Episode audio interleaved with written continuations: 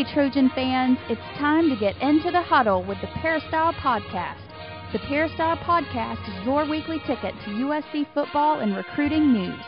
Don't forget, you can download the podcast 24 7 at our new website, peristylepodcast.com.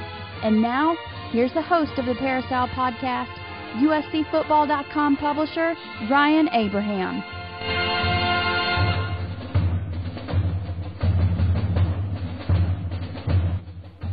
Hello, Trojan fans, and welcome to episode number 240 of the Peristyle Podcast. Today is October 1st, 2012. Still feels like summer, though. We should be deep into fall right now, but we've got a great show for you this week on the podcast, even though it's a bye week for USC. Just a game coming up in just a couple of days. USC travels to Utah take on the Utes on Thursday night national television game on ESPN, so I'm sure you guys will all check that out. We got some questions to get to. If you have any questions or comments for us, you can drop us an email podcast at uscfootball.com or give us a call 206 888 6755 is the phone number, or go right to peristylepodcast.com, click on the left side of the page, and you can leave us a voicemail right from your computer. To have Dan Weber coming up a little bit later on the show talking about the USC Trojans. And of course, we have Coach Harvey Hyde here in the first segment. What's up, Coach? How you doing? Well, buddy, it's uh, been a bye week. I'm ready to hit somebody. It's been too long, too much standing around. I don't want to get sore or stale or stiff. Uh, it's time to get back at a tempo that you got to play at to to win at, and you can't do it by watching. You got to do it by playing football. I like it, Coach. Well, before we jump into everything, I know we got a lot to get to. Southern California Tickets has been our sponsor for a long time. Thank you very much to everyone over there at sctickets.com. If you need tickets for anything, call them at 1 800 888 7287, not just for sports, not just for Southern California, but all over the country. You can go to sctickets.com and they will help you out. And, Coach, uh, we had an interesting uh, voicemail question I think we probably wanted to start the show off with today. So let me uh, let me play this first one for you. Here we go. Hey Ryan, Coach Hyde, how are you? I'm a guy that has the same last name as the coach, last name of Hyde. I knew him from way back in the day. I was drum major at PCC's marching band at the same time he was head coach there. Anyway, guys, here's what I want to know why is our offense so incredibly boring? I don't understand. Since we returned nine of eleven starters, the only ones we lost was Kalil off the O line, and we lost Tyler out of the backfield. But everybody else is returning, so they should already know all of the offensive plays that they ran last year, and especially the ones that they ran successfully. So why does it seem like we are starting over? It's killing me to see other offenses and other squads who have so much less talent that seem to be doing so much more than we do. And it's so much more exciting than what our plays are. We seem to have more talent and are doing so much less. Please, Coach Hyde, tell me something that'll make me feel better about this. I'd appreciate it. Well, thank you very much for calling, and I remember you. I can see you going down Colorado Boulevard. I really can. With Pasadena City College's band and then with USC. I'll tell you, he was a high stepper, and I'll tell you, I saw him at I've seen him at a couple of USC pregame shows a year or two uh, before, and uh, I'm glad everything's uh, going well for you. And uh, yes, that does bother a lot of people. Bothers me too. I agree with you. I think they got great talent at USC. And in fact, I mentioned it on the Trojan Brunch show that I do on ESPN Sunday that I think it's probably one of the most talented offensive teams in the country. In fact, they went as far as saying that I felt that the roster at USC, whether it's 75 or 85 or 55 or whatever, I wouldn't exchange that roster with any team in the country. Now, some people might say, Coach, you're going a little bit far out there. I don't think so, because I don't know every roster in the country. But I know every roster in the western part of the United States, and I know what type of recruiting job USC does, and I know what type of program and tradition USC has. So I'm assuming we've got the players. I, I go out and watch practice. When I say we, USC has the uh, players to perform at a high level of uh, expectations uh, that what people expect, just like this gentleman that called. I think that one thing that uh, flusters most people is you don't see a rhythm, you don't see an identity, you see plays being run over and over and over unsuccessfully, yet you don't see other areas uh, being exploited. And I think what happens is uh, you you if they're going to take away your two outside receivers, then you've got to say, okay, take them away from us. Don't force that issue, and utilize the other parts of your offense and your other great receivers and your your other great running backs, and utilizing different types of offensive formations and offensive schemes that take advantage of what they're trying to do to you out there on your two great receivers. Yet you can still dictate to what they're doing out there by how you attack that defense. And it's a cover two, man, cover two, by putting a, a pressure, putting a receiver in the flat immediately to bring your corner up, and then curl in front of the guy that's playing deep quarters or trying to fly back there and cheating there already to stop the deep route that USC runs. But uh, yes, I agree with you. There needs to be improvement, and I think that there needs to be adjustments to be able to utilize your entire offensive personnel. I agree with you about Kalil. Kalil was a great player, uh, but everyone's coming back. I think that uh, that that SC does not finish, and what I mean by that, they don't finish the game. You're always continuously looking at the clock, even when they're going to win the game, wondering if they're going to hold on. The same type of thing in the Stanford game when they were up 14 to seven. I said, "Gosh, can they hold on when they came out in the third quarter and were shut out in the third quarter after uh, uh, the 14-7 lead at halftime. So yes, you need to ex- use your great players. You need to put them in a position where their talent level can take advantage of the talent level of your opponent. You know, you got Matt Barkley, and I'm sorry I'm rambling on, but you got Matt, Barkley, who's a four-year starter at USC you would think that he would be the Peyton Manning of college football. That you just line up on the line of scrimmage, or you'd line up in a huddle and you'd give him a formation.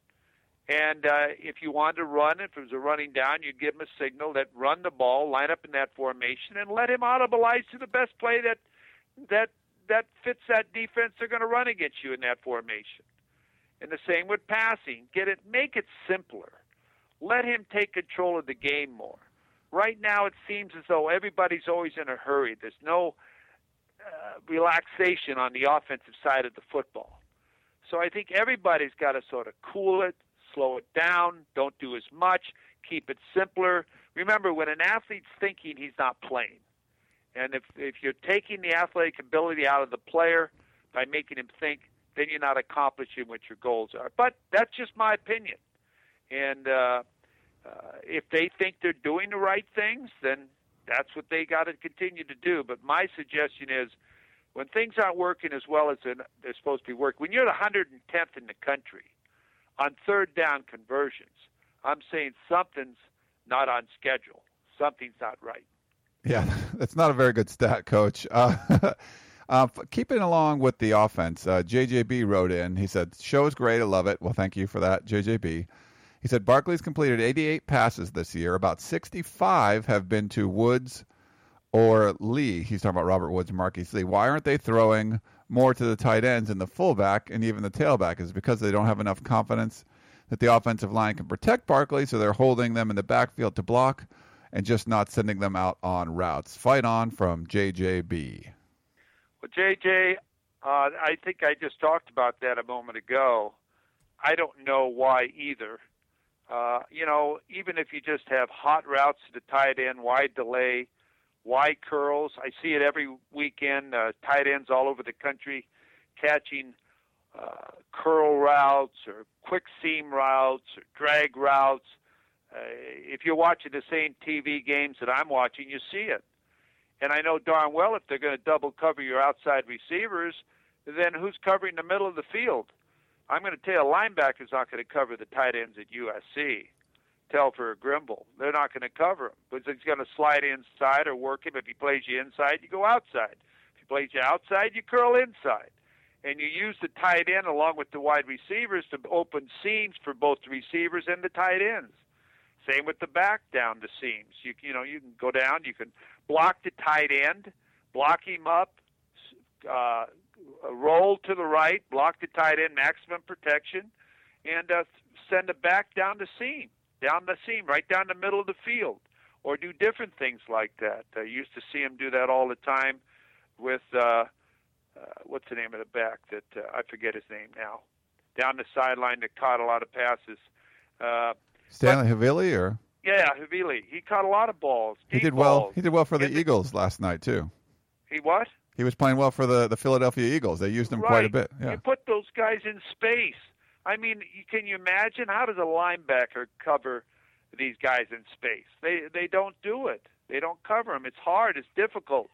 Uh, so, you know, I, but again, you know, you've got to have that. They have it, as you said, in their offense. They have maybe too much offense. What you need to do is do basic things. If I do this, you're going to do that. Okay, if you're going to do that, then I'm going to do this. Run what you call series. I really don't think USC has what you call a series where they complete the entire package of what they're trying to accomplish. Um, okay, we had a couple other questions that are very similar to that from Andre Martin in Ontario. A lot of offensive questions. Um, so sorry, sorry guys. I mean, I think Coach Harvey Hyde. Uh, I think you covered just about everything there. There's a lot of frustration there. I mean, can you see the fans' frustration though, Coach? Where, like you said, there is a lot of talent on this team, and it could it be where the coaching staff is thinking a little bit too much, and you're just not putting players in the in a position to succeed. I mean, I, I think a lot of fans wanted to see the offense continue what they saw the end of last year, and you're kind of seeing more of what was in the beginning of last year when people didn't really know what was going on. Well, I think that's true. Uh, when they said SC was number one in the country, the way they were playing at the end of the year, I couldn't agree more. At that time, they could have beaten anybody in the country on a new, on a neutral field. Who knows who'd have won between Alabama and SC at the end of the year last year? And everyone anticipated that being the start of this season exactly that you pick up where you left off. Like that one caller said, we have all these starters back. There's not much you change. You just continue to get better. And uh, I think that's why there's a lot of frustration. Yes, I, I see it everywhere I go. In fact, I try not to go anywhere anymore because I'll go to breakfast and somebody will come over and they'll say, "Are you Coach Hyde?" And I say, "Yes, Coach. What's the deal? What's this? What's that?" And you know, uh, I wish you'd get them all to join the the podcast so I don't have to repeat it over and over and over. But yeah, there is. The people are are flustered. They don't know what to think. Uh, they expect to see what they saw at the end of the season. They know that these re- these receivers are great receivers, but you got to do things to help these receivers.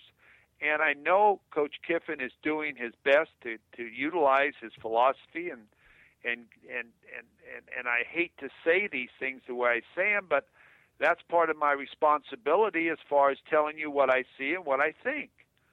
And I just think that you can give them a lot of help by running slot formations, utilize your tight end more, make it difficult for them to double team, run more motions with them, do things where you can read the defense immediately because of motions. There's so many different things. Add a screen package. I mean, you got to work on your screen package. You just can't run it once. It's all timing and where you throw the football and the draw package along with your complete. Don't run as many routes. Just complete your routes with the supplementary routes and then add your screens and draws to it. And and then you're able to have what I call a series or a package and the same thing with the run. It's not the number of running plays you have. It's that you hit all the areas. You got to be able to run the middle or trap the middle especially hard penetrating teams their defensive linemen are going one way and you're going the other way when you hit the middle traps are beautiful you got to be able to run off tackle, and you got to be able to run outside, and you got to be able to have counters off of all of those to come back the other way. So they got to play you uh, straight up. So and you got to have play action passes off these series, so that it all goes together, and it's very simple to do. You have a complete toss series or sweep series. You see the sweep play or the toss play in one game, and then you never see it again the next two games. So I really don't know if it's just they don't think it'll work on that defense, or they haven't been taught to, hey, we run this play, and this is our play, and we get, when we get on the goal line, I'm going to tell you this right now, we're going to run this play. And in fact, I used to go go goal line defense and put 12 guys on defense, and I'd say we're going to score, and we and I'd tell them we're not throwing the ball. In fact, we're going to score by running the football, and these guys started to believe in it hey, if we can score against our 12, we'll score against their 10. So I used to tell them, they bring their body and you bring your body. and let's get it on. All and right. I think this is, and, you know, so I know I'm rambling on, and I No, no. apologize, but I get a little fired up because I feel like the the fans do and everything else when you have uh, this opportunity, and and I think you know you sort of wonder what's going on. You know, you know USC's like the White House, you know, in college coaching. I mean, when you look at Coach Kiffin, that's like being the president of the United States. You, you got the you got the support, you got everything to to help you uh, uh, do what you want to accomplish, and and and everybody wants to see you accomplish. You're getting me fired up too, Coach. I, I like it. I just want to get out there and uh, go hit somebody. I think I'd probably fall over, break something. Well, don't hit anybody. Just don't hit anybody. Just go out and hit air, and you and Yeah. you know air can't hit you back. Right. Okay. and hopefully it won't hurt me too bad. That's cool. Um, I wanted to switch to the defensive side uh, a little bit. We got to talk to defensive the players this morning, and I do. I forgot to apologize at the top of the show. We didn't have the show out Monday morning because USC's practice schedule changed. I had to be at football practice in the morning when we normally uh, record the show, so we're doing it a little bit later in the day. So again, apologize for the the lateness. I already got a few tweets, Coach, about I'm screwing up people's days, but sorry about sorry about that. Uh, you, know, you'll get the show on Mondays, just be a little bit later on. You can listen to it halftime of Monday Night Football or something. Um, but we got to talk to some defensive players today, and it seemed like, you know, we talked a lot of the defensive linemen last week. Things seemed pretty secure there. Uh, you know, you got Dion Bailey, Hayes Pullard, uh, Lamar Dawson. I think the linebacker situation is is pretty solid. Uh, you know, a lot of safety depth. I think that people are happy with that. Nickell Robey, no one really throws to his side of the ball. It seems to be one spot, and it's that other corner spot opposite Nickell Robey. Maybe get your thoughts, Coach, on that spot, and then what do you think overall about this USC defense? Well, let's start uh, with the defense first of all. As I said uh, earlier, and I've said a lot of times, I think the defense has played magnificent. I really do. I mean that you that was where the the question mark was supposed to be. I think the defensive line has really played big. They've played fast. They've they played well enough to be undefeated. I really believe that young players have really matured and come through. Woods, Williams, Uko, Morgan Breslin. I mean, these kids, and I'm, I'm not going to leave out a name, Townsend, uh, Horton. I, I mean, I, I apologize if I left your son's name out if you're listening because I'm just trying to relay this information. They swarm, they play hard. I'm really uh, impressed with how hard they play. Yeah, they occasionally they get hurt on a play, but that happens to any defense, especially when you're playing as hard as they are and and they run a draw on you. That's going to happen. You're going to get hurt on plays, but they bet they haven't broken. They haven't given up big plays. Sure, the teams get first downs. You got to get used to that. They're gonna they're gonna get a first down. You just you know just get back up and go huddle up and get ready to go again. They've created turnovers. I mean the interceptions. Bailey with two interceptions.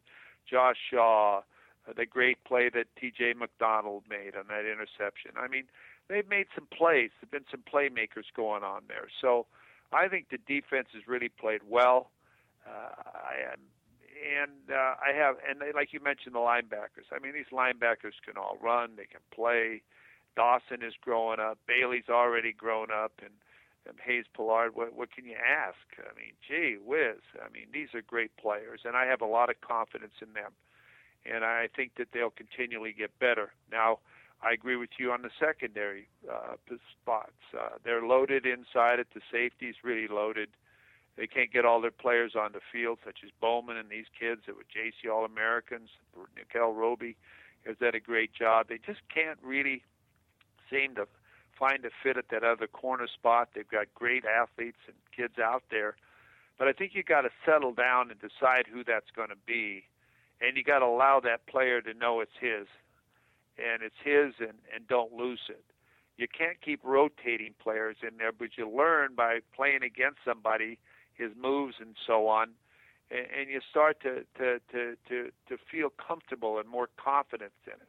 Now, if you can't get that done, then maybe you move someone out there. Josh Shaw, he was a corner, and I'm not trying to say start moving players, but you can't have a weakness in your defense because people are going to exploit it. I mean, I know what I would do. That would be in my game plan, like anybody else's. Like the game plan of teams playing USC to take away Woods and and lead. You you got to be crazy if you don't take them away. Make you. They're going to beat us with somebody else if they're going to beat us, and let's see if they do what they can do to beat this defense. Otherwise, we're not going to change. And Cal and Stanford didn't change. Now Hawaii, they played man, and you see what happened. So you know you've got to be able to uh, correct that. Otherwise, you're bleeding in one spot, and people will take advantage of that. So I certainly hope that Harris gets better and he's well. I know he had some problems. I don't know if he's going to be back because of they don't talk about injuries. Uh, but you've got young players that can play. You've got to find somebody to get that corner spot secure so that you all feel comfortable on the defensive side of the ball and someone doesn't take advantage of that weakness. All right, and then Coach, uh, we'll keep it kind of short today, but I had one last question for you. Uh, Melvin uh, wrote in. I thought this was kind of interesting. People, obviously, Utah game is coming up, but people are talking about Oregon quite a bit, worrying about you know having to play them not once, but likely you know good chance twice if USC can take care of business. He says, "What's your opinion?" Uh, what, in your opinion, would be tough for Oregon? This is from Melvin. Speed teams like USC or physical smash mouth teams like Stanford. What do you think? Oh, speed teams. You got to match that team with speed. You, you, the only way you can play with Oregon is have the same type of speed that they have, and you've got to be able to run and cover and play your area and, and, and be able to stay with them. If you're a smash mouth team, eventually their speed will get to you. So no, there's no question that speed is is what you have to play that team with. Uh, and uh, there's no question. I think that's why they're going to the way they're going, uh, as far as now safeties being put at linebackers, and so that you can cover the field against these guys. But you've got to stop the run, and they've got such great play action uh, with DeAnthony Thomas and Barner and these guys running inside, and then with the ability of their quarterback being able to run like they run and pass pretty good. It, it's a very difficult offense to stop. Yet you can do it. You saw them do it last year. They can help you too by remember they got to be on, and if you throw them out of rhythm, then their rhythm's off, and uh, they've got to run the football to be able to beat you. They've got to run the football because that's what sets up their entire offense is the running game. Their play action pass comes off of the running game. Their keeps come off of the running game. So you eliminate a lot of things they can do when you take the running game away. So uh, it, it's it's exciting to watch them play, as it is. It's exciting to try to play against them and and be able to to defense them. So it's a great challenge, and SC has the athletes. They did it last year. They can do it again this year, and I hope SC does have the opportunity of playing them twice. That means they've had a great year. That certainly would, Coach. Um, well, we will let you go, but anything, else, any other thoughts coming into this Utah game? You know, you got a backup quarterback who's been been playing pretty well. Has got some experience. Any any thoughts before we let you go? Well, I sort of like Hays, their backup quarterback, better than I liked Wynn. I thought Wynn sort of had of a uh, weird passing motion, and Hays, when I watched him play one time, wasn't bad. But Utah's been struggling. Let's just face it. They were beaten by Utah State. Uh, they were beaten by Arizona State 37 to seven. They got spanked by them. Uh, they've got injuries, yet they've got a great crowd waiting for SC to come there. I mean, they've sold every ticket out. They've got standing room only. The fire marshal is ready to arrest people. Uh, people want to climb over the fence to watch the Trojans in Salt Lake. So they'll be ready to play. This is huge, and there's only one way to beat teams like this. You take the crowd out of the game. You don't give them anything to cheer about. I used to tell my teams, you hear what those people are saying about you?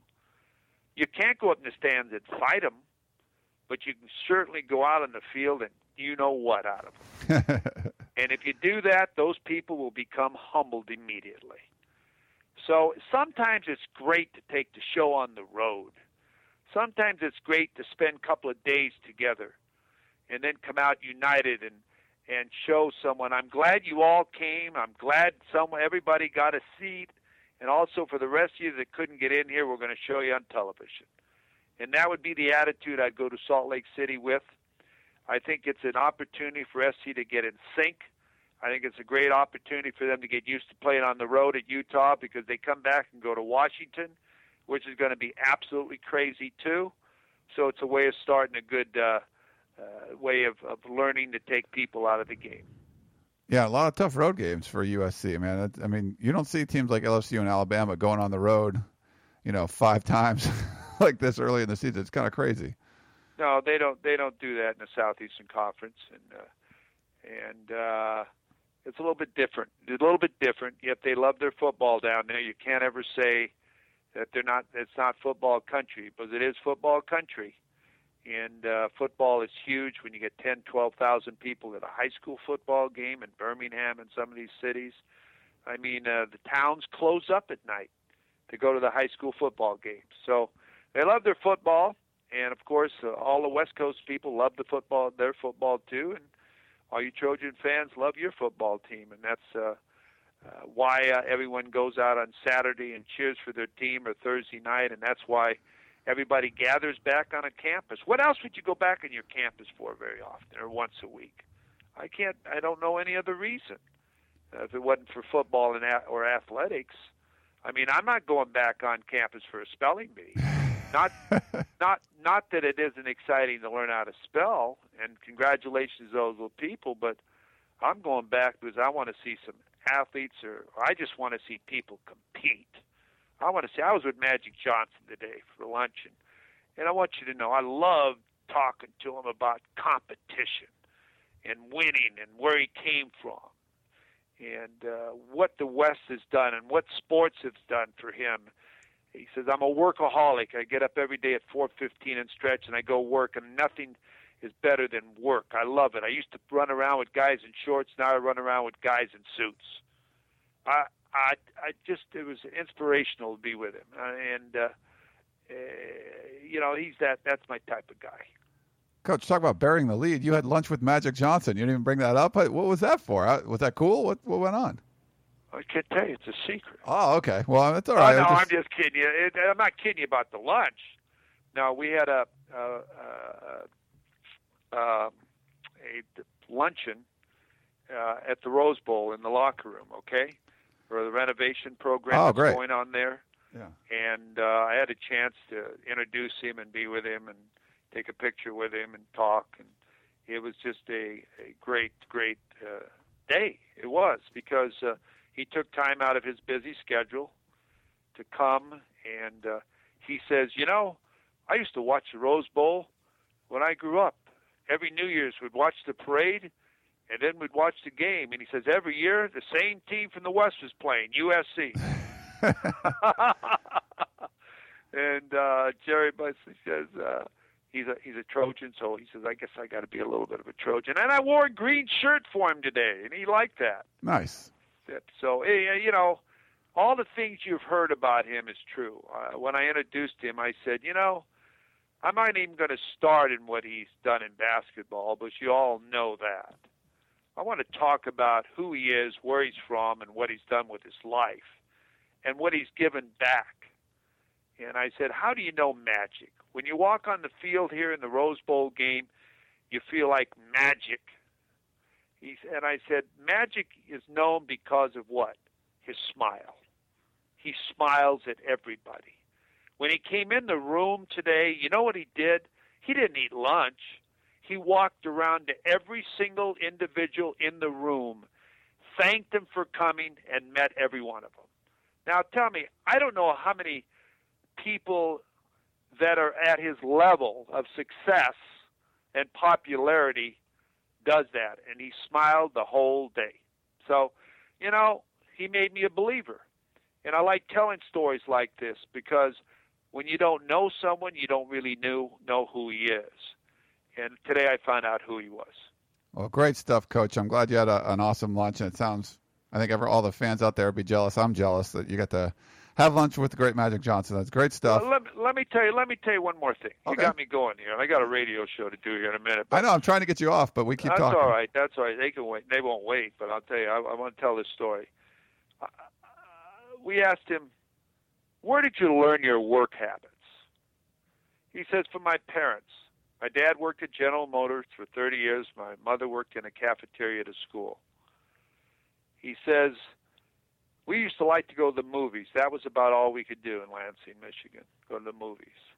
So I'd ask my dad, Is there, you got any change for the movie? And my dad would point to a shovel, a rake, and a lawnmower. And he would say, In the winter, take the shovel and shovel the snow off of people's yards, driveways. In the fall, get the rake and rake the leaves, and in the summer, cut their grass. He says that's the way you'll go to the movies, and he says that's what I learned from my parents, and it uh, it's a true story. It's uh, it's life. It's not like someone hands you something. It's like he told when he went and met with Jack Kent Cooke when they wanted to draft him the number one player, and he came out here and they offered him four hundred thousand dollars. And he said, "Was what does Alcindor make?" Jack Kent Cooke said, "425." He says, "Well, I want what he has." Jack Kent Cooke said, "No, I promised Alcindor that no one makes more than he makes." So I went home. I walked in and I told my dad what he said, And my dad told me, "You pick up the phone, son, and call him and tell him you'll take four hundred thousand dollars." I've worked thirty years of my life at General Motors, and I've never made that total. He says, "I called him. I came to Los Angeles. We won. I forget how many championships." He said, "I don't want to quote something to be wrong." And he says, and now I love business. It's the same thing as what it was before. He went through all the companies he has. It was tremendous it was tremendous. So I can't keep going on because these people are going to get tired of me talking. But but uh, the Rose Bowl is a great game, and he, and uh, I like uh, I like supporting people who work hard, and and uh, and I know you work hard, Ryan, being in every practice, and and people really respect people who work hard, and and good things happen to people, good people. Well, Coach, thank you so much for sharing that story. That's great. Uh, hopefully, everyone out there enjoyed it. I know I did. Uh, so, hope everyone did as well. But thanks again, Coach. And uh, I guess we'll talk to you Monday after the Utah game, see what happens there. We'll have a little time to digest everything that goes on before we do the show. It should be fun. All right, buddy. Thank you. And for everybody out there, thank you for sending in the questions. Uh, love answering them, and uh, I just do my best. And I hope I didn't say anything to get anybody mad, but I think I got a responsibility when I'm asked a question. Thanks, Ryan. Hey, Coach, thank you. Everyone else, back in 30 seconds, talking with USCFootball.com beat writer Dan Weber. Meet us on the other side of the break for more of the Peristyle Podcast. Tickets, tickets, tickets. SC Tickets is your concert, sports, and theater ticket source. We have the tickets you need to any event worldwide. Football tickets are now available. Call SC Tickets now at 1 800 888 7287. 1 800 888 7287. That's 1 800 888 7287. Or visit us on the web at sctickets.com. SC Tickets, Concert, Sports, and Theater. Now return to the Peristyle Podcast and your host, Ryan Abraham.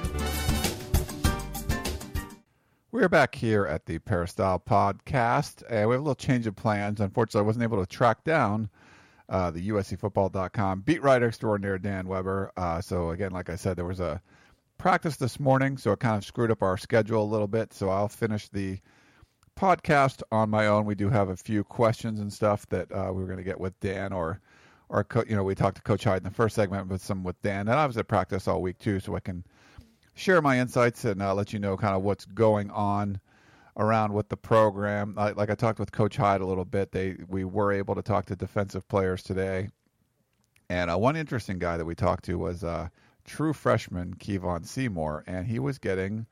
We're not really allowed to talk about what guys are doing in practice, but um, he told us that you know he was getting more reps in practice. So I think you know, Lane Kiffin knew that Torin Harris came back maybe a little too early from the injury, and both him and Marvin Sanders, the USC defensive backs coach, both thought that they played Torin Harris a little bit too much.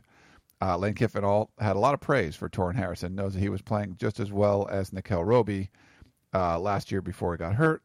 So um, doesn't look like he's going to play as much. I think they asked him to do a little bit too much, but that's the one position on defense where seems to be some questions right now. So look for true freshman Kevon Seymour to play a more significant role uh, in the game on Thursday. We were seeing that a little bit in practice. He talked about that today. We actually have a video interview with Kevon Seymour that will be going up uh, before the game, so you can check back on uscfootball.com for that. And I'm going to get to some of your questions here. We'll try to finish these off and uh, answer those. Melvin actually had a question.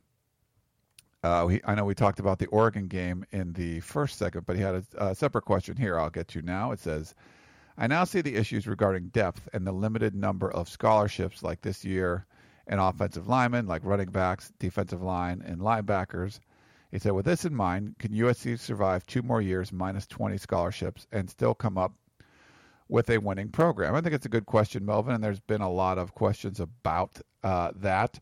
So just so people know, USC has already gone through one signing day, 10 scholarships down. So that was signing day 2012. Signing day 2013 is coming up in February, and USC's class is already filled. So essentially, that you know that's a second signing day. As long as there's no major decommitments and things like that, USC will sign two of the three limited recruiting classes with a lot of success. You know, this year USC's ranked number one in the country. Now, certainly hurts that there's there's some guys out there uh, that I've seen in, in uh, the high school games I go to that that you know you'll see the coaches check out and they can't really take them just because they don't have any more room. So it, it's certainly not an ideal situation, but they're doing the best they can. And you know, signing the number one class, even with limited numbers, is is a pretty impressive task. So that will be two of the three recruiting classes pretty much done, and there'll just be one more after that. This is the first year of limited scholarships, and we've seen the team, you know, you know, have success. Uh, you know, it's still highly ranked. It's not number one or number two or three anymore, but you know, still a highly ranked team uh, doing well. There'll be two more years after that. I don't think it's going to be a, a major hurdle. Uh, we'll see how they perform on the field next year.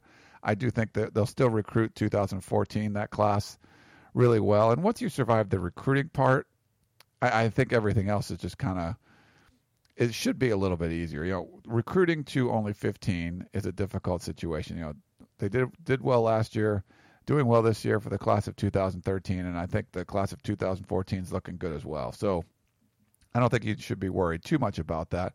But there are spots where you could get, you know, thin in certain positions, um, and and who knows? There's there's bright surprises, and there's there's other areas where you think there's a strength, like on the offensive line with four starters returning, and you could argue the offensive line is playing a lot worse than the defensive line where you lost a ton of people and had other guys get injured. So defensive line looked like it was going to be devastated, and you know they're actually playing really well. And part of that's because of recruiting. You're bringing in guys like Morgan Breslin and Leonard Williams. So players like that coming in the program, if they can perform right away, then yeah, and and I guess the big issue is when you're bringing in 15 guys versus 25. You know, say you brought in Leonard Williams and there was another defensive tackle, and if, if Leonard Williams didn't work out, maybe the other defensive tackle would. So you kind of have to hit, uh, you know, the guys that you're bringing in because you don't have that second chance. Where if you bring in two guys at a position, maybe you only need one of them to play. Um, so yeah, I, I, Melvin, I don't think it's a it's a big concern. It's but it's a it's an issue, and and and and I don't think it's something that's going to keep the program down. You're seeing the program perform well. Uh, you know, they're they're hanging with. You know, it's not like they're getting devastated, you know, crushed by a player. I think Penn State's going to be crushed uh, in the years down the road. I don't think the same thing's going to be happening for USC. So hopefully that helped. Uh, this one is from Martin. He said, from what I heard and the highlights that I've seen, do you think Abe is going to take over for Marcus Martin at left guard when Khaled is playing center? And do you think Lane should open up the competition again at left tackle? Well, again, we can't really discuss um, who's getting what reps uh, and things like that. Uh, you know, we ha- we have seen Khaled Holmes uh, around this week, and I think Abe Markowski is going to find his way onto the field one way or the other. Um, you know, we've seen all those guys though. I think there's a lot of options for USC now on the offensive line. And I think that Max Tuerk has played well enough that you know he'll push for competition. We asked Lane Kiffin about that today. He said both of those guys are getting equal reps at left tackle, and there has not been a decision as of yet. So Um, I think they're in a better position now than they were a couple weeks ago. I mean, you have to remember against Stanford, you didn't just have your number one center out; you had your number two center out. And as as good as Abe Markowski played, I know Lane Kiffin would really have liked to have Markowski available and not have to go with uh, freshman Cyrus Hobbi in that game. So yeah, th- I think the competition's still open. Uh, that's what Lane Kiffin said this week in practice, and we'll we'll see who ends up starting and if they rotate guys or uh, how that's going to go. Uh, let's see. We have Michael in uh, Toronto, and he said maybe I'm just a little frustrated with both our offense and defensive philosophies, uh, and especially he said is more so after watching uh, the Stanford and Washington game. Uh, he said our offense is predictable. I Woods or Lee leave the game. Guess what? We run. And he said the middle of the field is a, like a do not enter zone. He said the defense is bend but don't break. It does not work. He wants to attack the quarterback. I cringe every time. The other team is third and long against us. Can our athletes, who are supposedly better, not just play man to man? with Utah's inexperience at quarterback, we you know we should dare them to pass, stack the box, and blitz like there is no tomorrow. That's again from Michael in Toronto, and I think the the gist it wasn't really a question, he, and he said that uh, originally.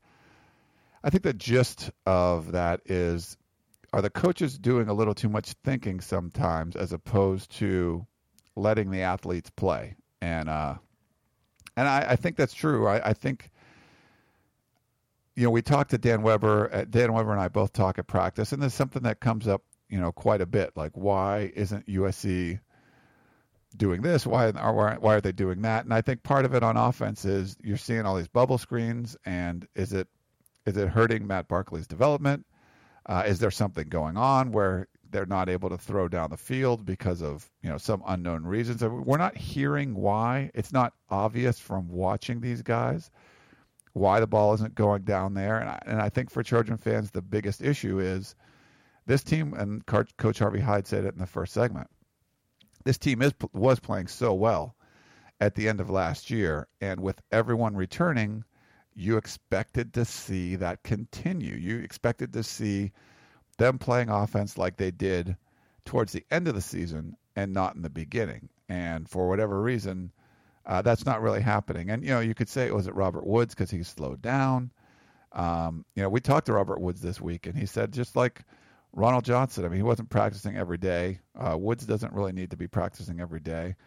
Uh, there does seem to see there does seem to be some discrepancy between how they were playing last year and this year. Even though Robert Woods is healthier this year, he was he was kind of on a bum ankle uh, all of last year, and he seems like he's a lot more healthy now. And Marquise Lee is better. Uh, I mean, it's it's hard, and I understand where USC fans are frustrated that this offense isn't performing quite as well. And uh, something I brought up with Dan today, and I was listening to I think it was Colin Cowherd, and they were talking about some NFL guys and NFL quarterbacks and, and guys that make plays off the script as opposed to guys that if the script isn't there, if that play isn't working, did you make something happen? And we were trying to think of a play that Matt Barkley was asked to make that when the script broke down and, and the play wasn't going to work, did he improvise and something else go on? And I think he did that quite a bit last year. And I remember uh, him throwing to Silva Vainuku on a play where he almost got sacked. I believe that was in the Hawaii game.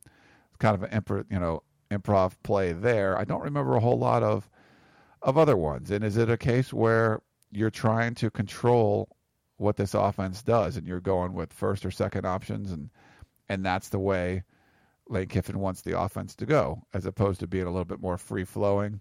Um, I'm not really sure. It's hard. It's hard to say. I we're going to keep watching the tape, and we keep watching practice, trying to figure out you know, what isn't quite right. But if it follows the same script that it did last year, it will start to open up a little bit. And I think on defense, you have a lot of strong coaches that, uh, you know, it's not just Monty Kiffin. I think there's a lot of strong coaches there. They're, you know, maybe it's because they, they've tried a whole bunch of different things and those haven't worked. So, hey, letting our athletes run and and go after the ball and attack, maybe that's what they feel is the best thing to do. I, you know, talking to Dan and, and myself, you know, we look at that and we're like, why aren't these guys? Why aren't you letting these athletes go?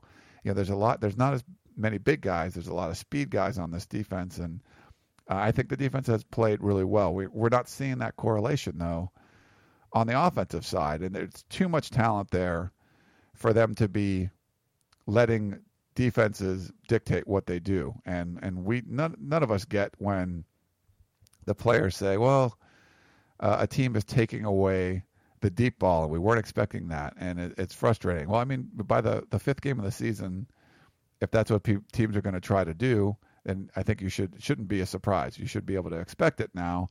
And the other thing is, and I don't quite get, if if Hawaii's out there saying we're going to take away the deep ball, I think you have better athletes on USC than Hawaii, and you should still be able to throw the ball deep. I don't care if they say this is something we're going to take away. I mean, there's other things you can do, but you should still be able to throw it up to to Marquise Lee and and make it effective and and make things happen there. So there's something that's not quite right, and you know maybe it's part of the pressure of being a highly ranked team, and um, I don't know. It's it's really hard to say, but we'll see on Thursday. I mean, you want to see this offense kind of open things up a little bit more and and get the ball down the field. I think Matt Barkley looks a little frustrated at times when he's throwing these little bubble screens and you're going to Marquise Lee or, or Robert Woods kind of in, in short things or running across the field. Uh, you'd love to see them get beyond the, the box and throw a little drag crossing route, something over the middle.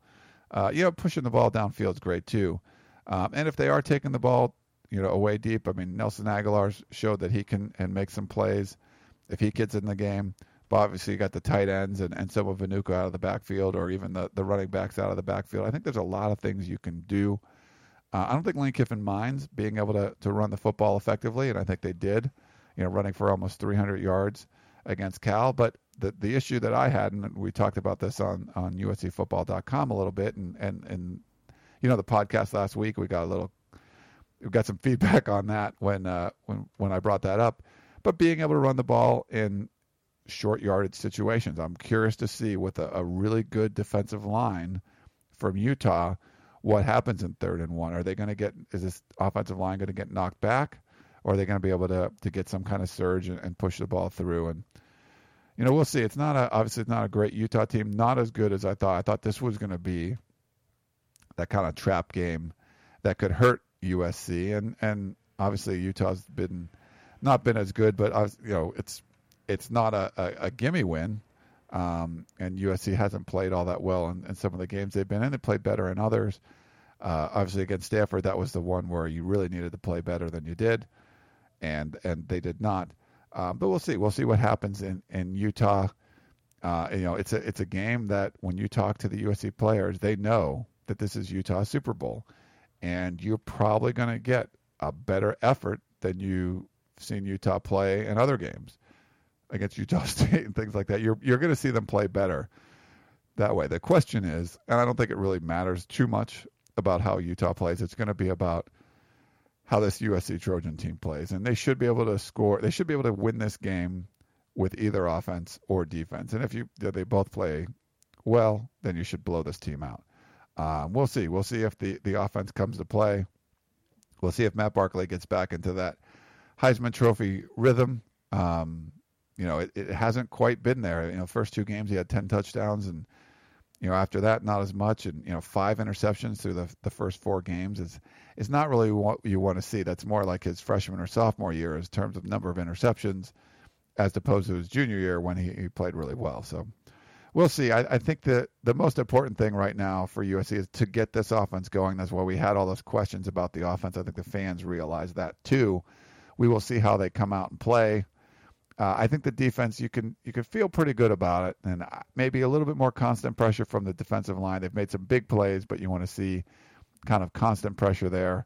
Uh, the linebackers I think are playing well, and then obviously that other corner spot that we talked about, who steps up and plays there. Watch for Kevon Seymour. We really liked him out of high school. I think he's going to come in and, and play really well uh, for USC. We'll see how much he plays. I'm not sure how much he's going to play. Torin Harris you know, Anthony Brown. They've tried a lot of different guys there, so we'll see how that all turns out. All right, let's. Uh, we can end the show with uh, one last voicemail question. This was actually for Dan, but I will give it a shot. Uh, here we go. Hello, Ryan and Mr. Weber. Thank you for answering my question last week. Um, the question this week uh, it's a little bit of a follow-up uh, to the previous one, and that is, it seems like um, the athletic department as a whole is in a good frame of mind, and you know whatever happens, positive or negative, it's always put in a you know a very um, aggressive and open approach as to you know we're going to get through this, we're going to do well uh, in spite of whatever happens, you know whether it be the NCAA or, or losing the game or whatever. But it's all we always seem like the school's in a positive frame of mind.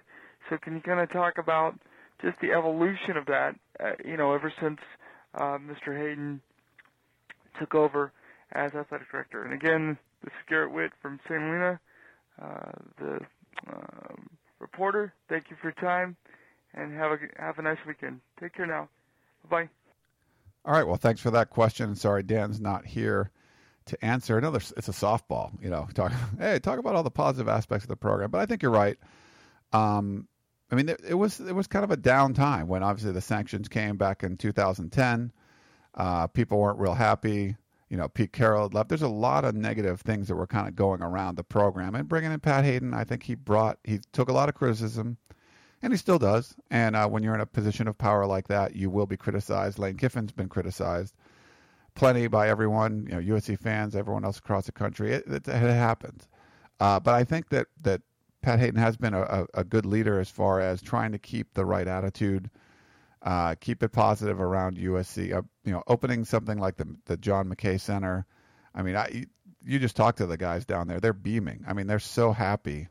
Uh, something like that happened. It was almost like when you talk to some of the basketball players, the old school basketball players, guys that played in the 50s and 60s, and they were told on their recruiting trips that USC was going to open a, a campus arena um, to play basketball and until the Galen Center came, and you know how happy they were to see something like that happen. And and I think everyone knew that the program was way too good to have the kind of facilities that they did.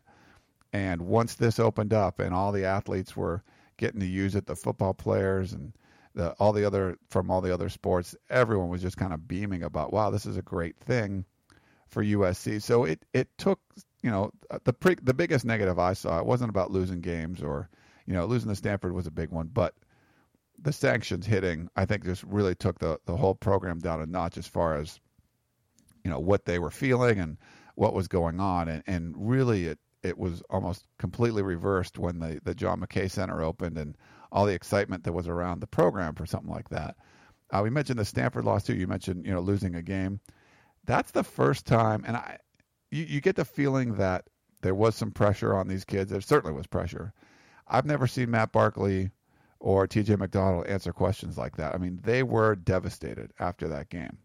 And they talk about the 24 hour rule. And, and, you know, since then, they've been fine. Like everything was kind of back to normal and they, they got that positive attitude back. But right after the game, we were in there, you know, listening to them address the media. Obviously, a really tough spot to be in.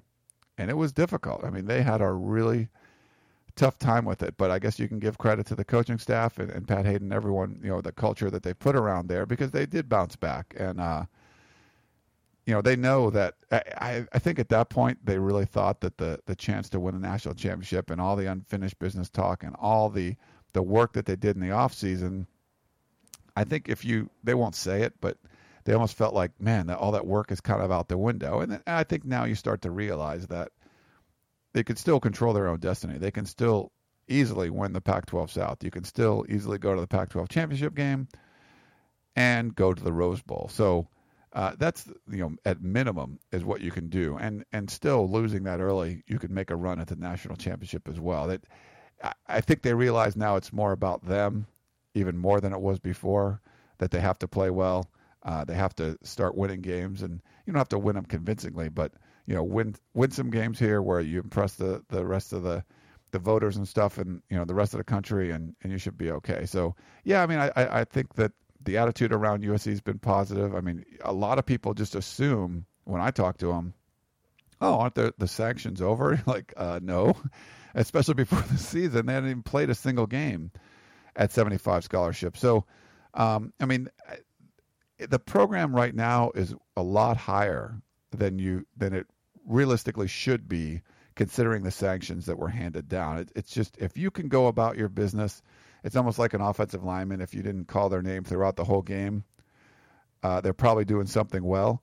If you can kind of get through all these sanctions without even realizing a lot of the times that this team is playing 10 men down every week, uh, then you're probably doing something right. And Lane Kiffin can get a lot of criticism for play calling or what he's doing or how he acts and treats the media, whatever you want to talk about. Uh, I don't know if you're going to find a better recruiter. I don't know if you're going to find a better recruiter who can recruit with sanctions like that and, and find whatever advantage he can get for his squad to, to bring in as many guys as possible and do it. And then still have a very competitive program, you know, on the field and go out there and, you know, win as many games as possible. You know, we won 10 games last year. That was a, I don't want to say it's a miracle, but it was, it was pretty impressive. And we'll see what he does this year. There was a lot more expectations. It was a tougher situation. I think they can be a little more, you know, I guess free with things now that, that they've they've lost the game and there's really nothing to lose anymore. Just go out there and, and, and try to win all you can. We'll see how they play, like I said, against Utah. And then they got some tough games coming up. Uh, you know, you, you lose a few of those games. You lose to a, a UCLA who's looked like they've played well, or a Notre Dame, or or get you know beat badly by Oregon. I mean, yeah, then I think things can change. But they certainly, you know, have the the opportunity to win all of those games. And if you do, if you go, you know, you're winning your your rivalry games, you beat Oregon and get a chance to maybe play them or Stanford or someone again. Um, I mean, you got to take your hats off to him because it's he is playing with ten men down, and and other people don't have those same kind of restrictions. So, um, the long answer to the question, yeah, I think uh, you, you got to have a positive attitude about things, and I think the program has been since that initial, you know, the the the dump that was put on them by you know the NCAA and and how negative that was. They've kind of changed that, turned it around, and you know before you know it, you know you're going to pass signing day in February. There'll be one more signing day, or one more recruiting class that they'll be working on throughout the year. They finish that off, and you know then it's just really you know you're on the downhill part of the sanctions, and then they can come out, bring in a lot more guys, and I think as, you know as long as they're winning games still, it, you know I think there's a, a really positive message that can come out of the program that if they come out and you know make a few good bowl games and, and make some runs, you know, beat a lot of teams, beat your rivals, you know, you can come through those sanctions relatively unscathed, and then try to get back to the business of you know building this program to it, have 85 scholarships, and and make those runs at the national championship every year like they did with with Pete Carroll. So I think that's what a lot of the fans expect of Lane Kiffin. I think that's what Lane Kiffin expects of himself. Uh, you know, the, the end of this year, well, I think will tell a lot, and, and next year I think is going to tell a lot too, because it'll be you know the first year without Matt Barkley. All these talented recruits are in there. Can you make them mesh together? Uh, can you get them to play well in the beginning of the year and, and start to play like a co- cohesive unit towards the end of the year? But hopefully that answered your question okay, and everyone else hopefully got all your questions in. Uh, did our best job for that. Don't forget Thursday night against Utah, seven o'clock I believe that's Central Time, uh, six o'clock local here, or no, seven o'clock Mountain Time, uh, six o'clock p.m. local on the West Coast. You can check that out on ESPN. But uh, thanks to Coach Harvey Hyde for joining us in the first segment, and again, apologize for having the later podcast today. USC's practice in the morning kind of pushed it off, and then we did lose track of uh, Dan. We'll, we'll bring him back next week, though, so no worries about that. Thank you very much for tuning into the Peristyle podcast, and we'll talk to you all next week.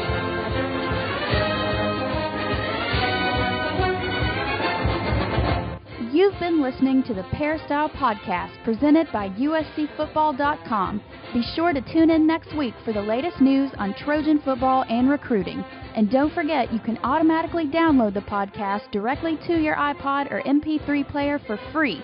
Just click the iTunes link on peristylepodcast.com or search for Peristyle Podcast at the iTunes Music Store.